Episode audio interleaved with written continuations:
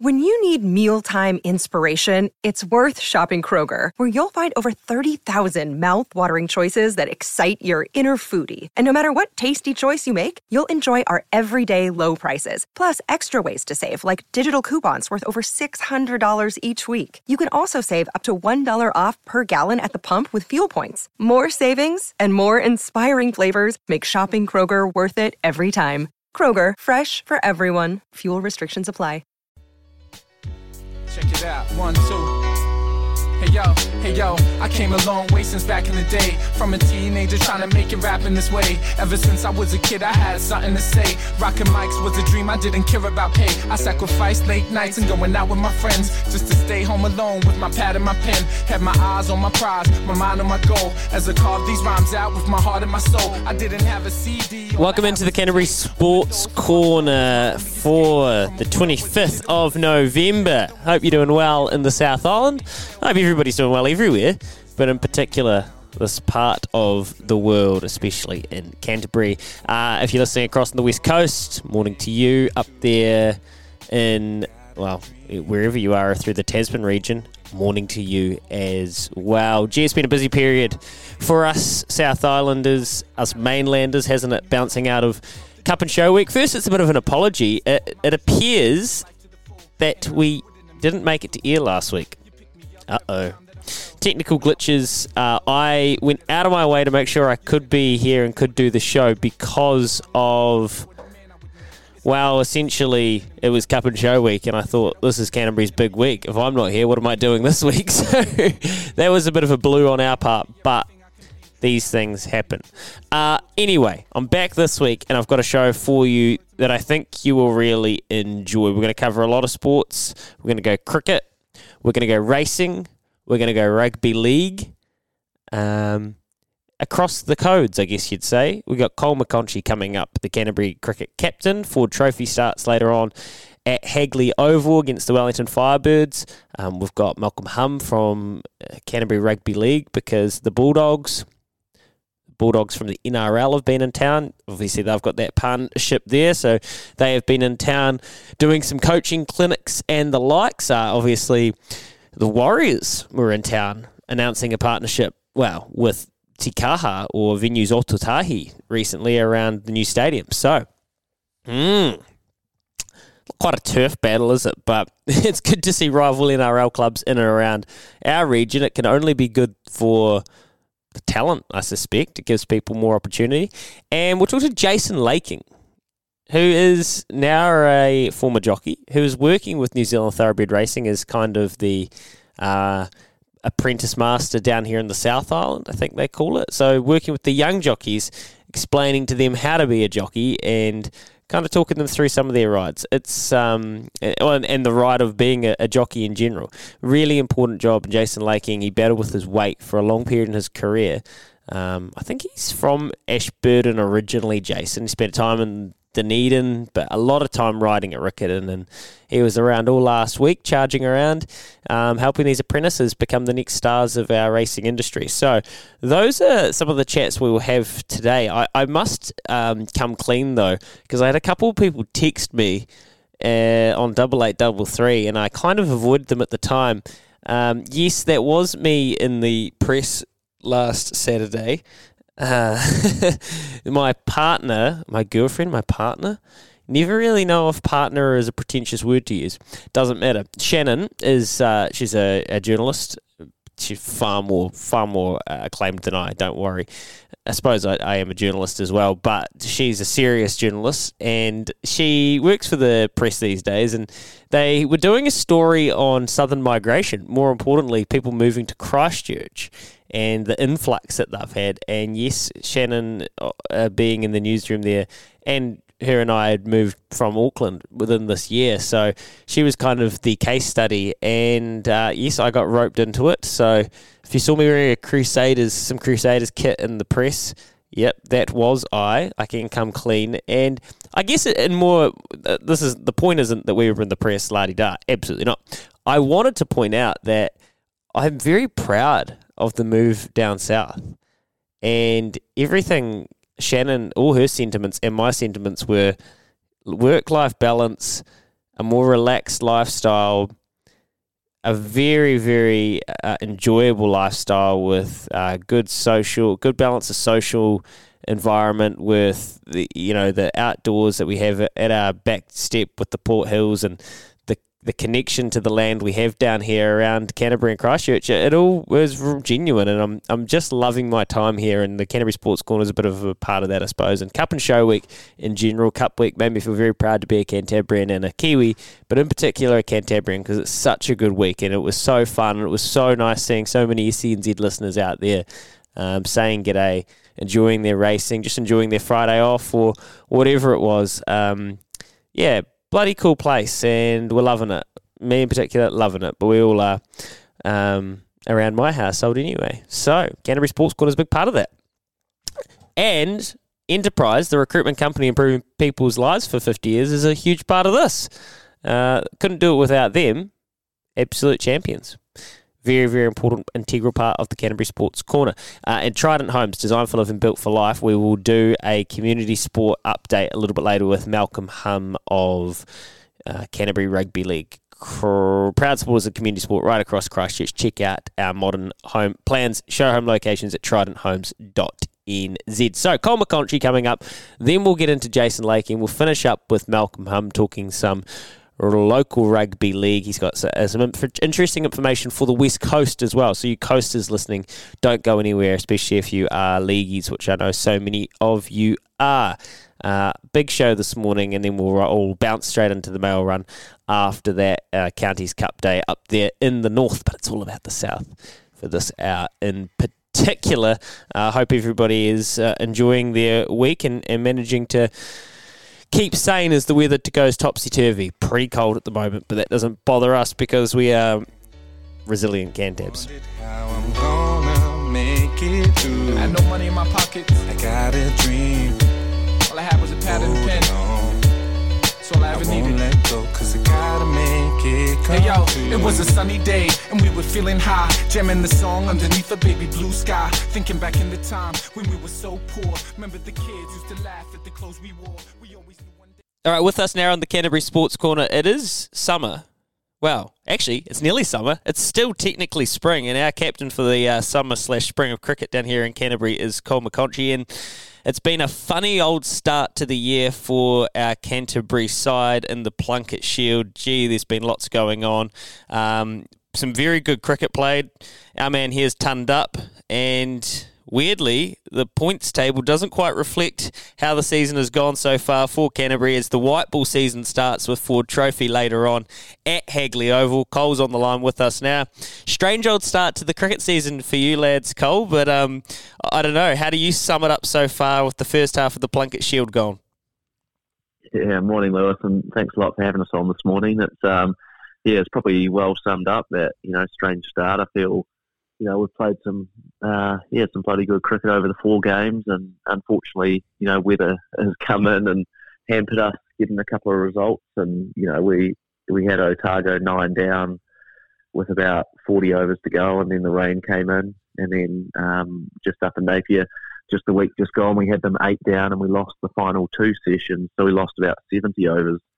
So the boys have been playing some good cricket, but unfortunately, those 2 results probably are the difference between, top of the table, and I think we're might be sitting 3rd or 4th. So, yeah, a little bit frustrating, but some good positives to take forward. So I think the last time we caught up, mate, it was after the Firebirds' first match of the season, and you guys were, and you admittedly were a little bit of a slow. You said it was a little bit of a slow start, but we've ironed out some stuff and we're feeling really good. And as you said, then you go on and you play some superb cricket against Otago with a couple of nice scores, and from there it's momentum. Play well against Auckland, and then as you just said, really well against CD, but not managing to jag the points. So, like, as a senior leader and a captain, how do you make sure that everybody knows that you're doing the right thing, even though it might not be reflected on the scoreboard necessarily? Yeah, I think, we put a line through that Wellington game pretty quickly and moved on from there. So I think, you know, the vibe in the dressing room is really good. You know, we've got a lot of guys that have played a lot of cricket, and, you know, everyone can get the sense that we're playing some good cricket. You know, up in Napier against Central, they're a quality team, and, you know, they'll be there or thereabouts in all three formats. So to put out a performance like that, you know, the guys know that we're playing some good cricket. And now it's, you know, not getting complacent, keep trying to get better, improve and work on that, and I suppose take a bit of that momentum into the white ball season, which is, you know, bloody exciting to get underway today. So what is it about you guys in CD? Because last season as well, it seemed like you were both at the pointy end of the season, and especially in the Ford Trophy final as well. So they'll be liking their chances again. You guys have had some famous matches over the last few years. Yeah, it's always a good tussle with them, and it's, you know, always a game played, you know, in really good spirits. So there's a lot of friends between the two teams, but when we get out there, it's certainly great competition, and just like it was up in Napier. So I think we play them on Wednesday up at Pukekura Park in Ford Trophy, and I'm sure that will be another good goodie up there. So I just sometimes heading up to Pukie, the bowlers are a little bit apprehensive, but the batters are certainly licking their lips. But yeah, it's always just a good contest, and yeah, one that we certainly really look forward to as Canterbury. You guys, as professional cricketers, are so good at this these days, of being able to switch formats, and you play so much of the white ball stuff, and everybody's got every shot in the book these days that you can kind of just go to it. But what do you do during the week when you're moving on from red ball cricket to white ball cricket, and you're not going straight to T20 here, but are there subtle differences in the way you're training and the sessions that you're having? Yeah, certainly. I think, you know, first and foremost, you know, the fielding intensity, you know, skyrockets, and coaches are always pretty excited for that. But from a game plan point of view, and, you know, batting and bowling, it's just, you know, 50 over cricket's all about doing those basics really well for a period of time, and, you know, it's a little bit of an extension from your 4-day game. So we've had a couple of really strong trainings, and, you know, guys have gone about it well. It's always interesting when the white ball comes out, though. That first training, people are pretty gun-ho, and batters are swinging from the hip, and you almost just need to have that conversation, especially with 50 over cricket, that, hey, there's still plenty of time in this game, and it's still about building partnerships, and, you know, batting deep, and having a platform going into that back 10 overs. So it's a nice little reminder, but it's always nice to sort of free the hip a little bit of that first training. Obviously, so the game's today, just later on, hopefully we're praying this weather holds. It's against the Firebirds down the road at Hagley there. Is there a chance to introduce some new faces through the white ball season and Ford Trophy heading to Super Smash? Do you see a little bit of personnel change, or for the most part is the core group stay the same through from Plunkett Shield to Ford Trophy? Yeah, it's you know, it's certainly a good opportunity this year to, you know, there's always comings and goings and injuries, and, you know, we're pretty fortunate here in Canterbury that, you know, we've got 7 black caps over in the test squad. Sorry, 6. You take out Matt Henry, he's currently injured, but you know, and that creates rotation in itself. That when they come back, you know, they come back into the side, and as much as it's tough, you know, they take some guys' spots, but it's about learning off them, and, you know, trying to improve your game. But we've been a little bit unfortunate this season. I think we've got about 5 or 6 on the sideline currently. So that it kind of creates its rotation in itself, and young guys, you know, we're really fortunate. We've got some seriously talented guys coming through into the squad, but also underneath that, you know, the under-19s program, you know, extremely strong here in Canterbury. So kind of keeps us older guys on our toes, and, you know, ready for what's next. So I think it's almost natural selection through the course of the season, but it's really important, you know, especially in these white ball segments, you know, and around Christmas and New Year's, and there's different distractions that, you know, we keep trying to push forward as a team, keep trying to grow as individuals, and, you know, even if some players haven't had that opportunity, you know, they stay ready, because, you know, a little niggle or an injury is always just around the corner, unfortunately. Cole, I'm fascinated by this, because cricket is one of the most unique sports in the world as far as culture goes. You know this. You've been around the game for a very long time, and I dare say that from when you were in your teenage years and coming through in your early 20s into these sorts of environments, the way that blokes handled themselves in the changing sheds, the way that the language was and things that were done and accepted are a lot different to 2023. How do you go about relating to these Gen Zers, these 19-year-olds, these kids that are dead set guns, but probably would be absolutely shocked if they and have no perspective of what the game and the sport and the culture of it was all like only a decade or so ago? I mean, it's completely changed. It's a new era. This is like social media. This conversation could go across any industry, right? But cricket is such a strange and unique sport because of the amount of time you spend with these guys and these rain delays. And I mean, you know what it's like. The chemistry of a cricket team is one of the most fascinating things to get into. So what's it like as a skipper or a senior leader around these young 19-year-olds coming through? Yeah, great question, because, yeah, cricket seems to attract all types, but I think that's the beauty of it. And, you know, you look back 10 years ago and, you know, Fultz being our coach, and he was very instrumental in the changing room when, you know, the likes of myself were entering into the team, and, you know, the support that they gave was tremendous, as much as they gave us a heap of, you know, sort of stick along the way. You know, the support was always there, and I suppose, you know, trying to learn off them as leaders and, you know, bring it into what we're doing with, you know, young 18, 19, 20-year-olds coming into our team. I think, you know, trying to get to know people and learn what makes them tick, and then get around them. I think, yeah, it's interesting, you know, with the newer generation, and I think you've just got to encourage people to be themselves, you know, and work around that. I don't think you want to, you know, disable people and make them feel like they can't do, you know, X, Y, or Z, because I think, you know, that's when we're not going to get the best out of them. So, within reason, you know, like, just give people a free rein and treat people like adults, and, you know, essentially you gotta live and die by your choices anyway. So they, yeah, it's all about, you know, getting around the young guys, encouraging them to express themselves, and you know, just try and be the best versions of themselves. Have you been roped into any TikToks or anything during a rain delay, or you have to draw a line somewhere? I draw a line right there. That's definitely not my jam, but yeah, I'm sure there's a few guys that have put a bit of stuff out. Outstanding, mate. Yeah, always good to catch up, Cole, and good luck for the start of the white ball season. It just gets busier and busier from here, and then over the Christmas New Year period you guys are flat out, so we'll catch up again very soon, especially before the T20 start. But all the best down there at Hagley today, and hopefully you can get some much deserved points on a new scoreboard this time. Yeah, thanks a lot, Lewis. Appreciate it, and thanks for your time this morning. Achieve Mustang Valley, Belle En Rouge, Aspen, Colorado is looking for an out. Root clear back over on the inside, and Lou Village trying to pick a path. It's Mustang Valley, Self-Obsession on the outside. Belle En Rouge is really starting to put in. Achiever's still there. It's Belle En Rouge in front. On the inside, Self-Obsession. Aspen, Colorado's about to fly. Belle En Rouge in front, and Belle En Rouge and Jason Laking from either.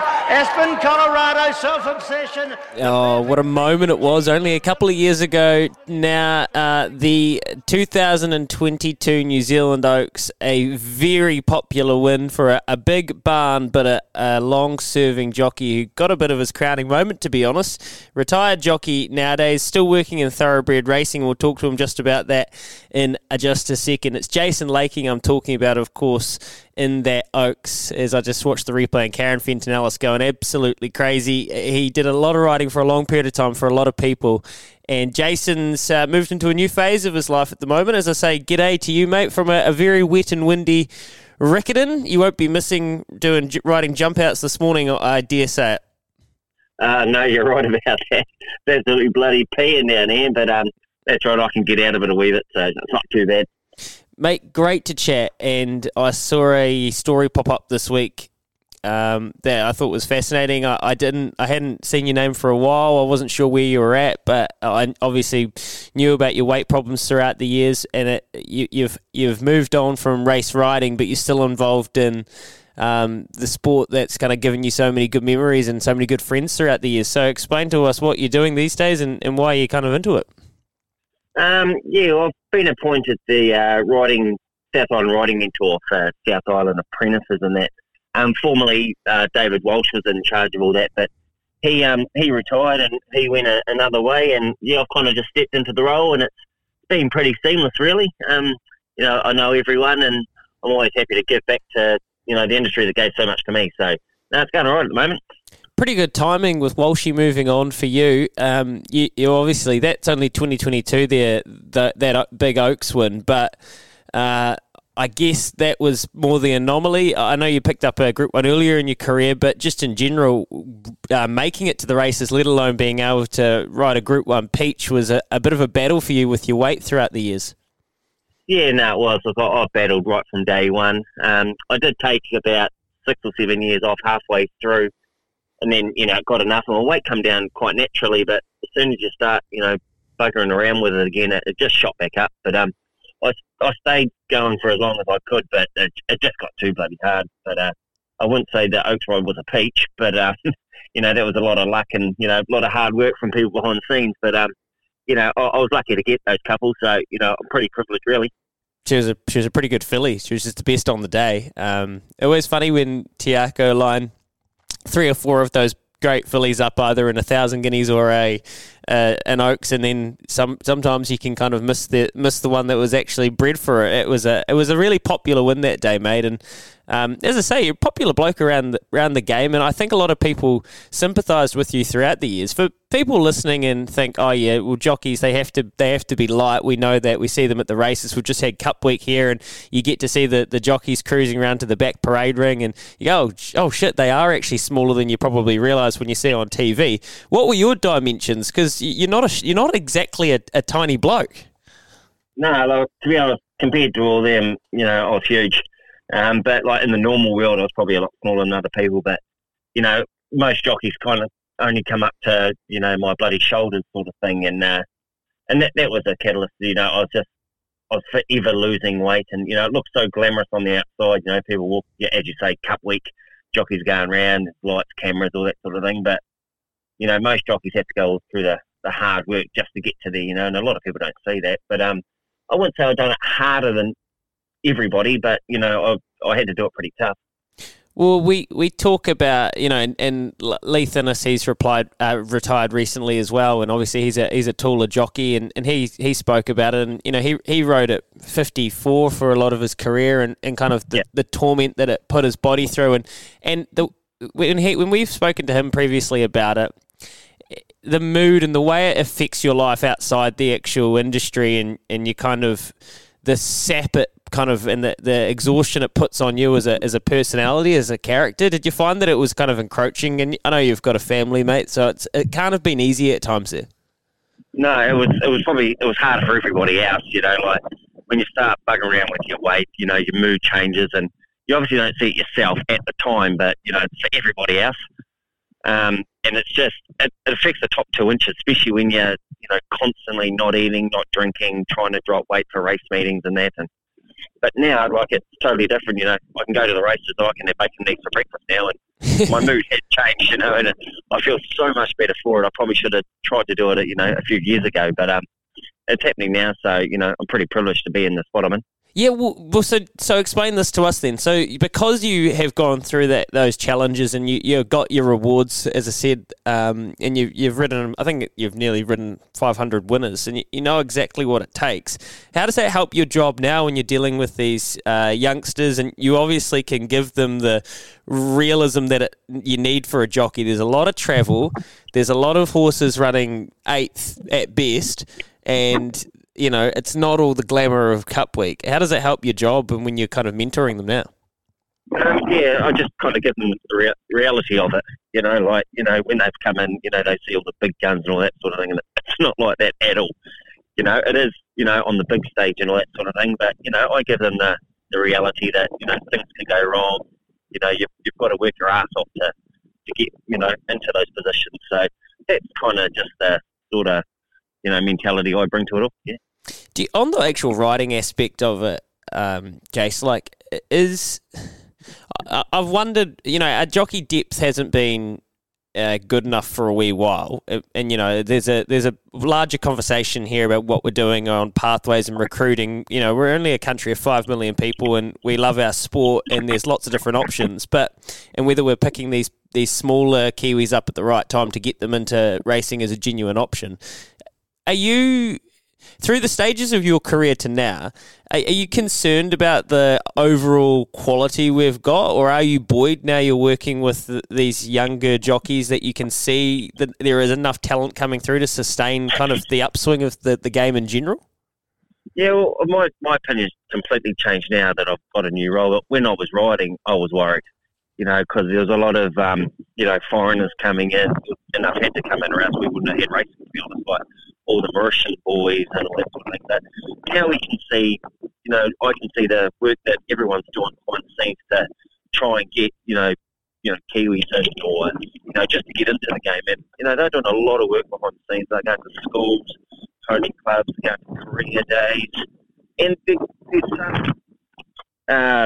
there is interest there.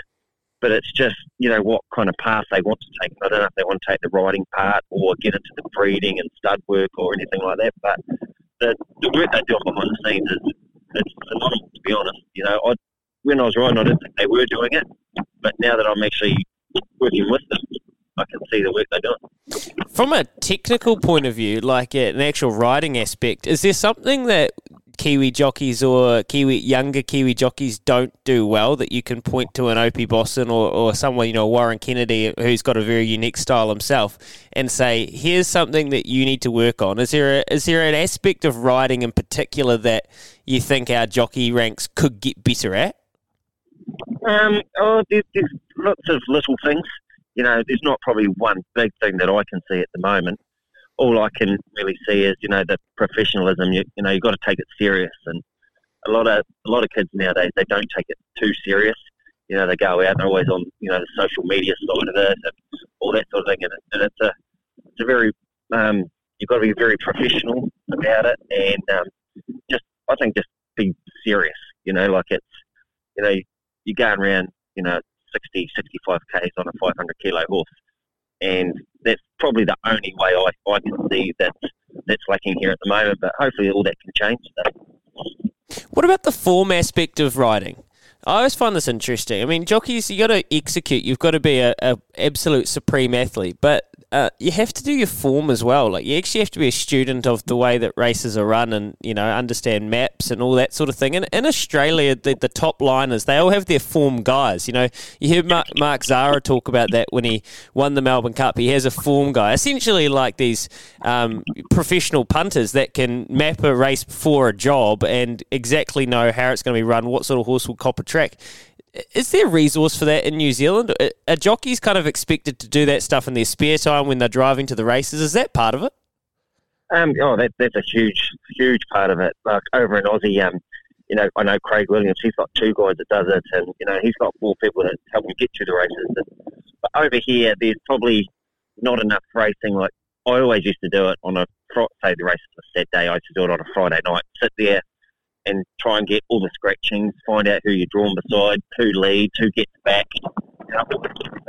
and that, you know, apprentices, they have to learn that. A lot of them probably don't. They just go out there because it's a big wide world and not even think about it. Mm. But you get guys like, you know, Warren Kennedy, I know he does all the sport. Opie would do it, you know. And they've got managers that help them out as well, you know. Obviously, Opie's got, who's he got now? Aidan, I think. Is it still Aidan, is it? Yeah, I think so. Yeah, like Aidan does it all, you know, like, and you can just, you know, they're just the three lengths in front of you before they even walk in the gate, you know.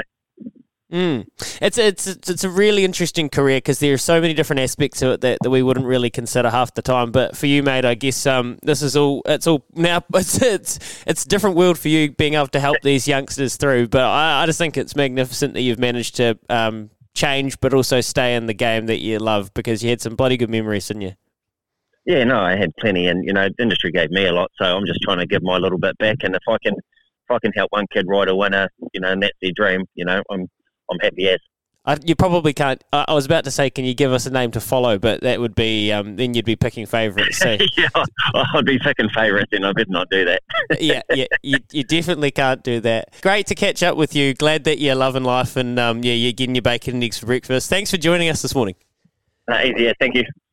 It's been a busy old winter into spring season for a lot of our local sports here in the region. But obviously through the off-seasons, it keeps going with player and coaching development. And one of those sports and codes in Canterbury that has, well, done a very good job of positioning themselves to have a lot of outside influence from the right sort of people is Canterbury Rugby League, with this partnership with the Canterbury Bankstown Bulldogs, sharing IP and resource and having a true pathway to the NRL was never really been clearer in this part of the world. And the CEO of Canterbury Rugby League is Malcolm Humm. He is a very dear friend to us here at SENZ. And Malcolm, as I say, good morning to you, mate. It's been a busy period for you, but I understand even over the last wee while, you're still working closely with the Bulldogs team.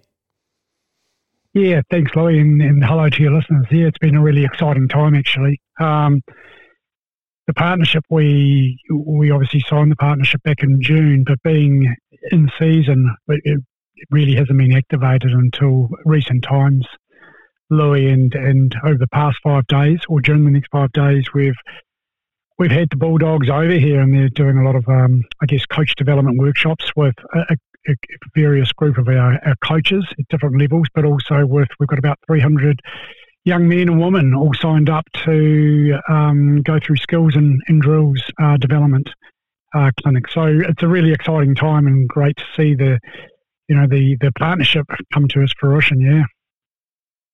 What has it meant as far as boots on the ground? Who have we had here? What sort of clinics have they been running? And what does it actually look like at the coalface, Malcolm? And I'm sure lots of our listeners and people would have experienced it or been so lucky to experience it over the last wee while.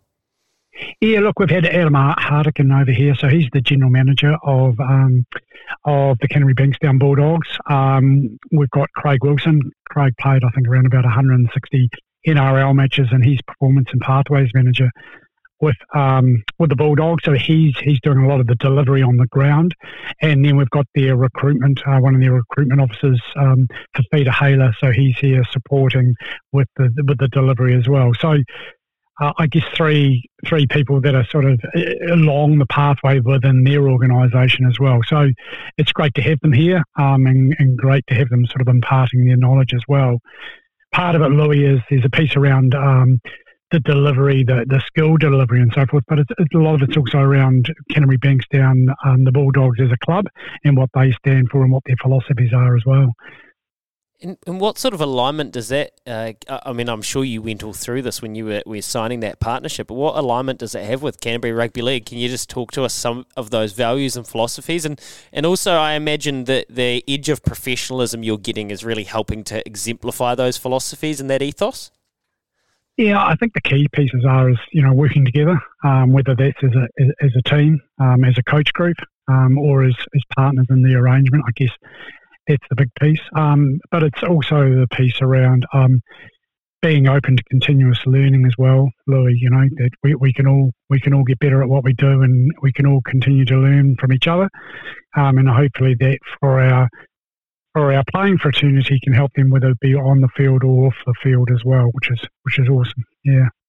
The other bit of rugby league news, and I guess I'm sure you're happy to talk about this, Malcolm, because as far as I can tell, it's only good for the sport in this part of the world, is the Warriors' commitment, and Cam George was down here a couple of Fridays ago announcing that their partnership with Te Kaha to have rugby league or NRL games played here over a number of years. So, that is a resource, shows the kind of the tide that we're starting to see. There is a real interest to get the top flight in and around Christchurch. This week we saw another A-League team announced for Auckland, which is a massive stride for football in New Zealand. How often do you think about a day when we could have a South Island-based NRL franchise, or even just more presence from the existing teams?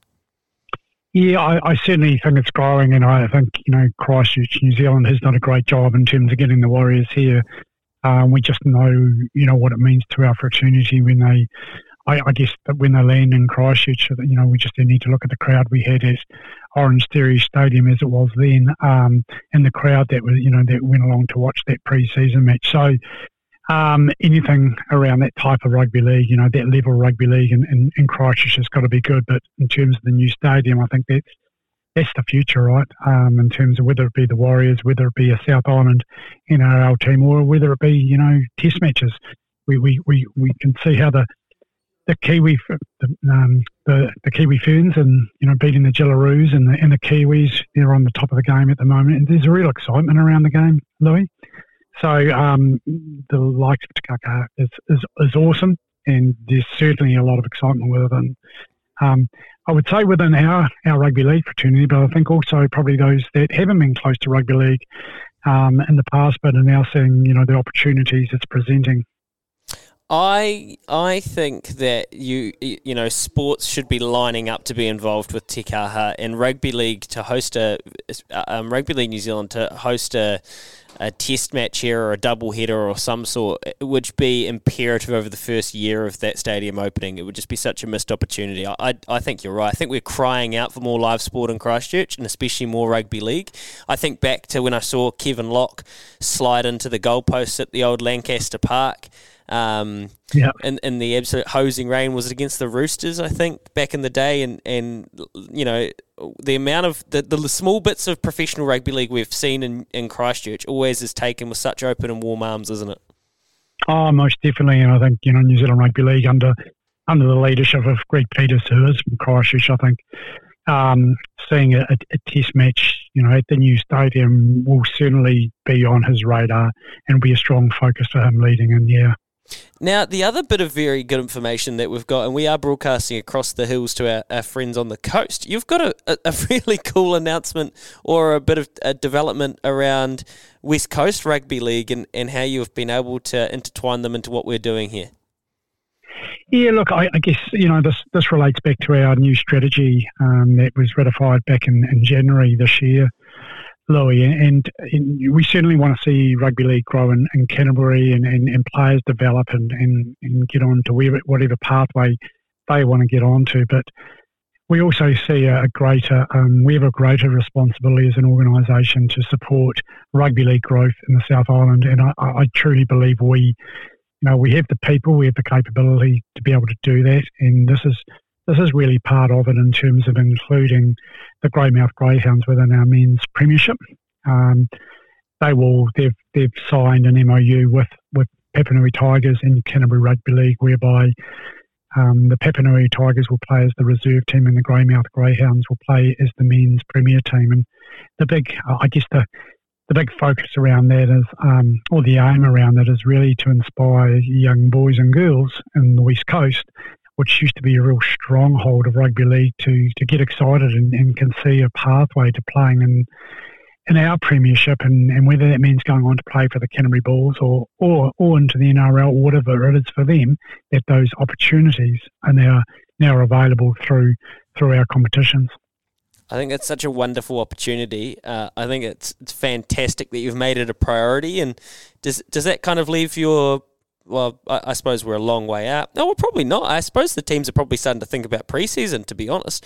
Does that leave you pretty settled looking into 2024? Yeah, it does. It leaves us very settled, and I believe we'll be releasing our draw for next year out to clubs in the next sort of 7 to 10 days. So, you know, we're probably 4 or 5 months ahead of the game as we were last year. So that's really exciting for us, and I think for the clubs, you know, for them to be able to plan is really exciting as well, because one of the key pieces around this, Louis, is taking games from Christchurch over to the West Coast as well, so clubs can start planning for that. So, yeah, really, really exciting, and I know Greymouth are really excited, and I guess connecting the two pieces, if we come back to the Canterbury Bulldogs, they're not leaving Christchurch Airport to go back to Sydney. They're actually taking a drive over to the Southern Alps on Monday to do some clinics over there as well. So it's great that Greymouth can leverage off the relationship we have with the Bulldogs, and that was always the plan, that we can spread the love, yeah. I think it's so important. It would be such a shame to let that such a proud and historic rugby league community out on their own. I think that's a wonderful thing, Malcolm. I really do. So it's awesome to see that relationship with the Bulldogs coming to fruition with boots on the ground this week. Awesome news around Greymouth, mate. Awesome to catch up. It sounds like the sport's in a healthy place heading into the next season. I'm sure we'll catch you before the start of the next club season, and we'll look forward to doing that. Awesome, Louis. Thank you very much.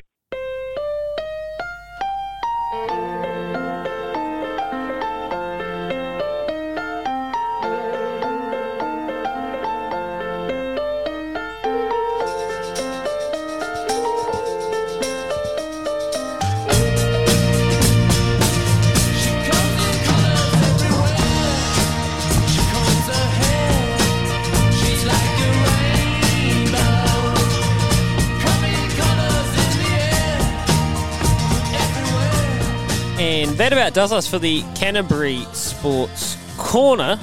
Another fine Saturday morning.